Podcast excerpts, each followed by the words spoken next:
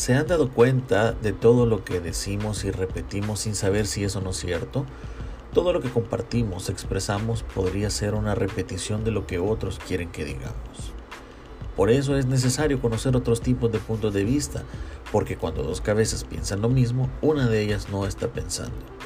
Deportes, política, religión son temas tabús, pero son los más entretenidos para hablar, debatir y compartir.